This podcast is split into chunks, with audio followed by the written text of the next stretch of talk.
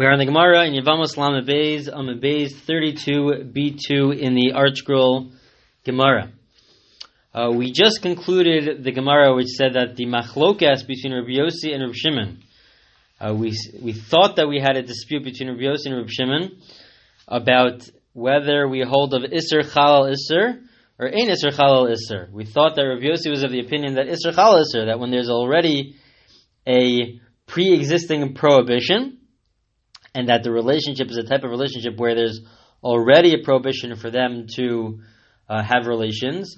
So then Rabbi Yosef the opinion is of the opinion that you could add another prohibition. There could be another prohibition. There could be a different way in which uh, the same act will cause two different violations. Rabbi Shimon was of the opinion that no, ain't Isra Isser, that once it's defined as one type of relationship, so then there cannot be an additional type of prohibitive relationship. That's what we thought. The Gemara concludes in the end that no, it's not really true. Both Rabbi Yossi and Rabbi Shimon hold ein iser chalal iser, that there is uh, no uh, iser. The second prohibition cannot exist if there's already a first prohibition uh, which is already in existence. When Rabbi Yossi said uh, that there could be a, a prohibition of achos isha and eshes ach, when he said that in the context of two brothers marrying two sisters, he agrees that whoever gets married first, then the, then there's a prohibition to that sister-in-law uh, in that direction. Let's say a person marries his wife first, so then he's prohibited to his wife's sister.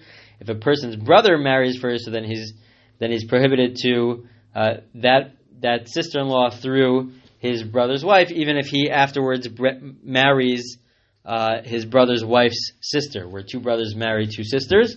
Um, so Rabbi agrees that the first uh, prohibition is the is the prohibition uh, which exists in halacha, not the second one. Uh, however, he did say that one violates both, meaning not that one actually violates both prohibitions, but that it does have ramifications with regards to uh, burial. That even though it's a prohibi- it, it's a prohibition without a punishment, the punishment doesn't exist, but it's still a prohibition nonetheless and it has ramifications in terms of where a person is buried, because there is a halacha.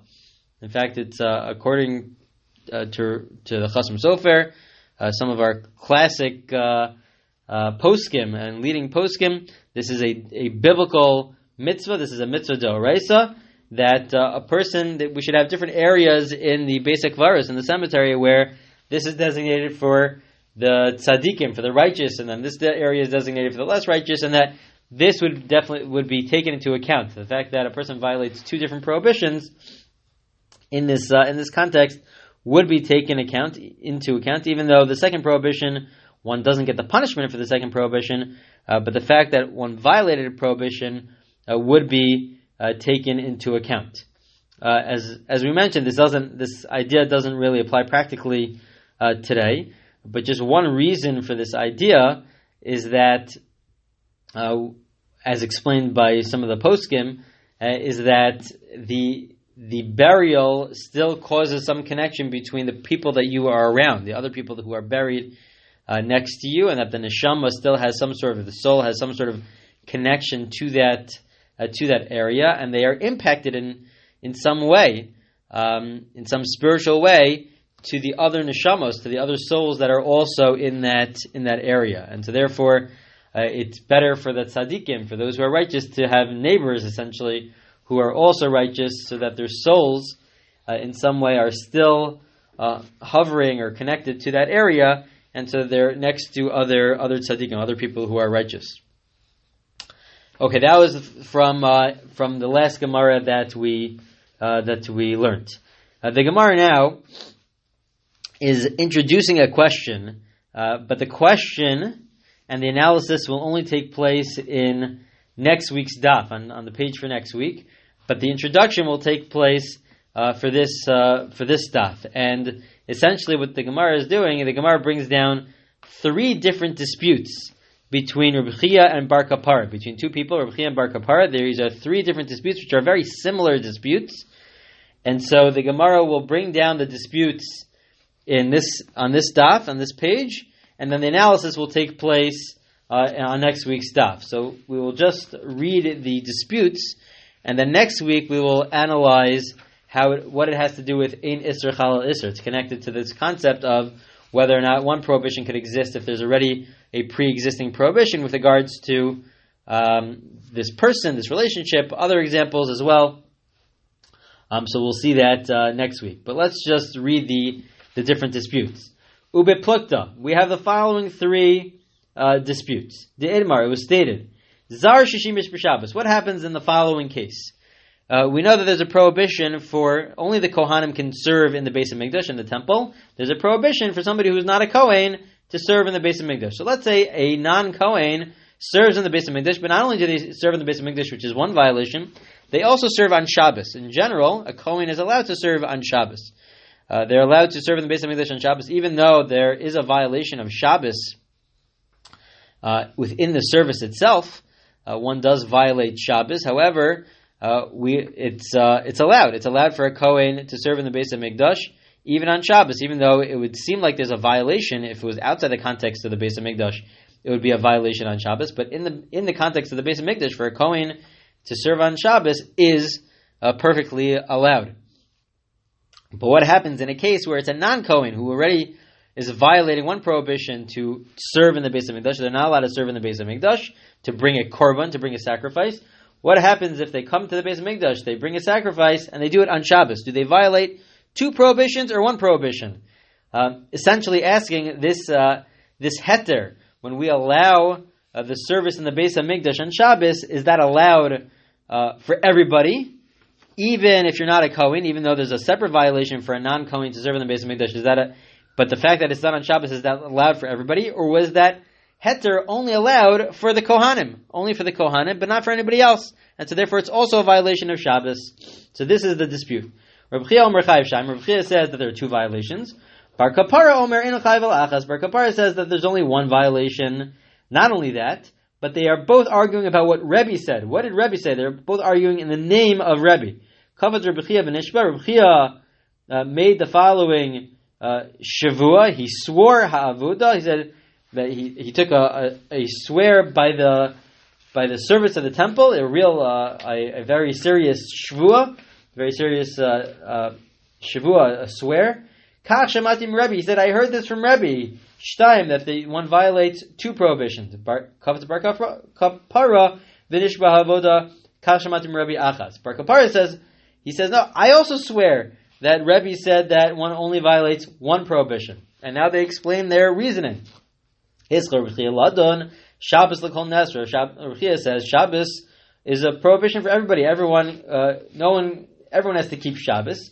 Keshahutra b'mikdash, and when they allowed it, they allowed it in the temple, but only Eitel Kohanim Hutra, only for the Kohanim. Uh, Lazarim, the Kohanim Hutra below Lazarim, they only allowed it for the Kohanim, but not for somebody who's not a Kohen. So therefore, there are two violations: Yesh Kam Mishum Zaris, Yesh Kam Mishum Shabbos.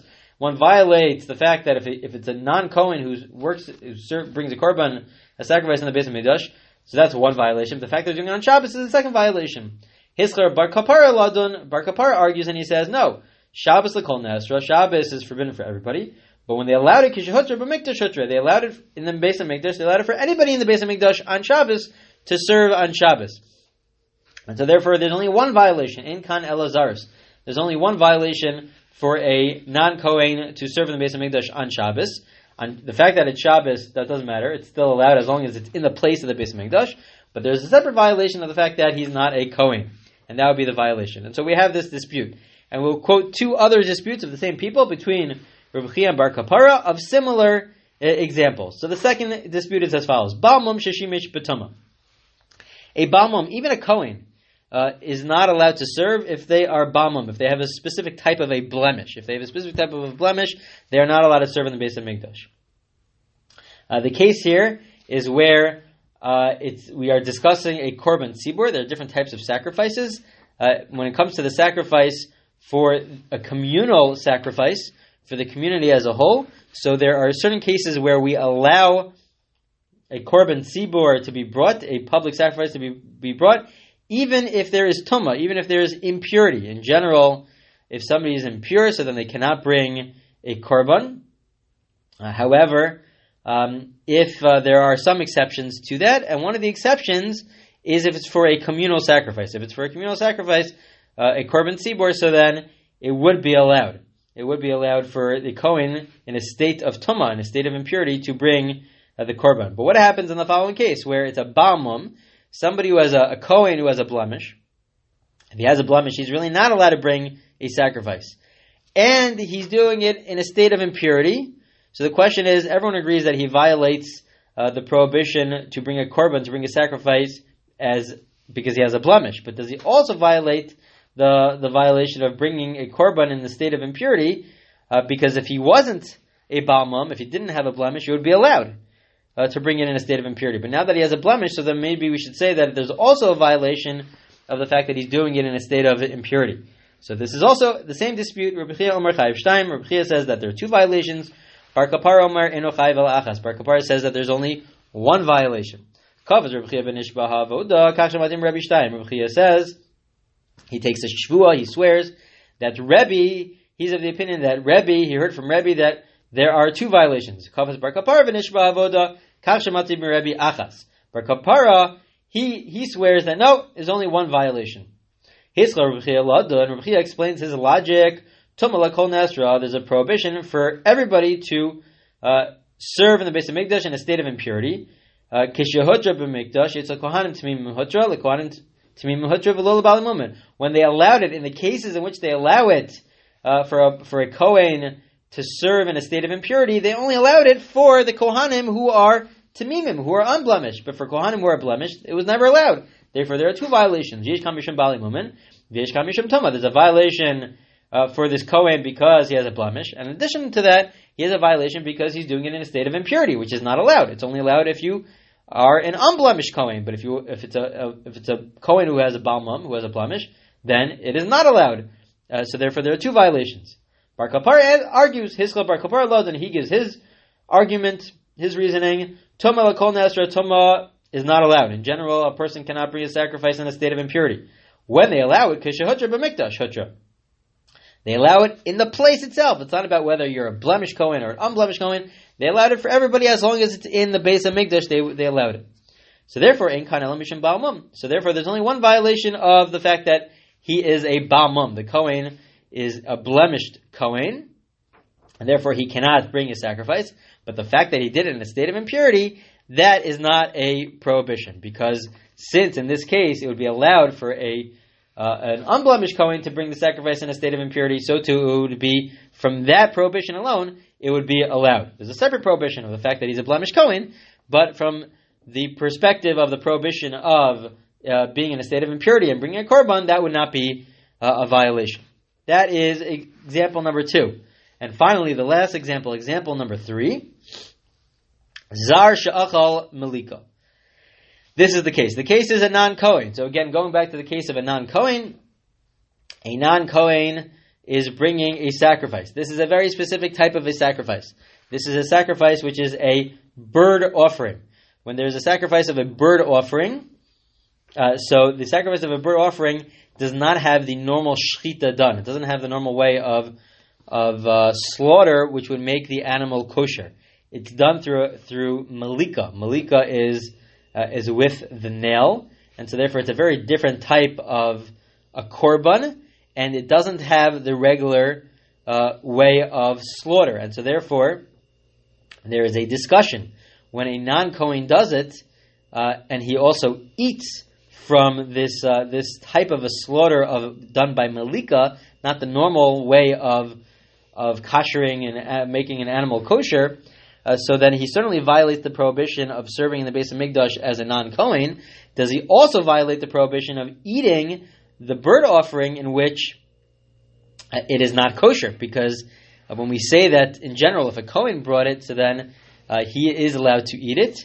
Uh, but do we say that he's only allowed to eat it because it was allowed for him to bring it, even though it's not a normal way of making an animal kosher?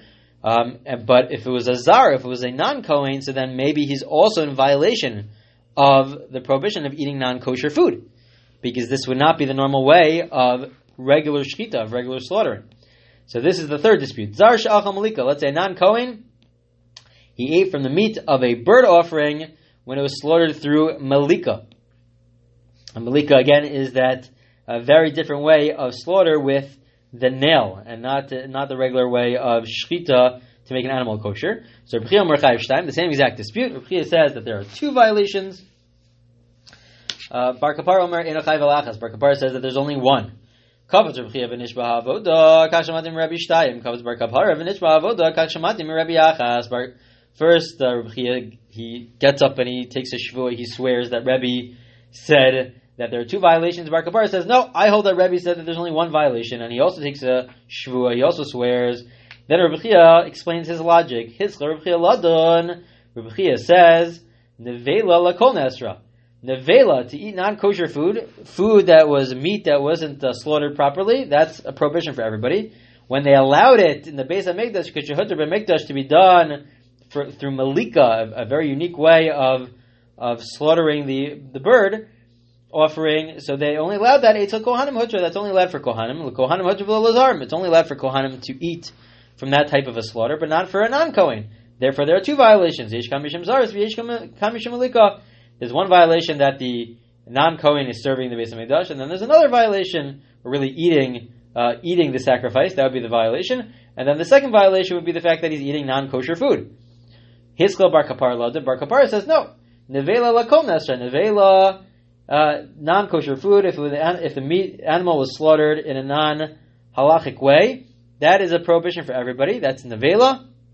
That's non-kosher food. When they allowed it, when they allowed it to be done in the Beis HaMikdash with this bird offering through this different type of a slaughter uh, called malika, uh, with the nail, so that's allowed for anybody in the Beis HaMikdash. So therefore, in kanel mishum zar, therefore for a non-kohen to eat from the meat, uh, so then that is a violation of a non-Kohen to eat from the meat uh, that, that they're not allowed to eat from. Uh, however, in terms of the violation of eating non-kosher food, that would not be a violation of eating non-kosher food because in the Beis HaMikdash itself, that is not viewed as not kosher. That would be allowed to eat. It would be permissible to eat that food. So we have three different disputes uh, between Rabbi Chia and Bar Kapara. Uh, the first case is a non-Kohen who serves in the Beis HaMikdash on Shabbos. Uh, the second case is a Balmum, a, a Kohen who has a blemish and he brings a sacrifice in the state of impurity. And then we had our third case of a non Kohen who eats from the bird offering when he's not allowed to eat, he's not allowed to eat from that offering. Uh, and the question is, well, it also might not be kosher. And we have this dispute uh, in these three cases uh, about whether or not there are two violations or just one violation. Um, and that dispute will be further analyzed on the next page, on Lam Gimel Amar Aleph, uh, which we will discuss in greater detail in next week's recording. So this concludes, this is the third recording, and this concludes uh, the daf for this week.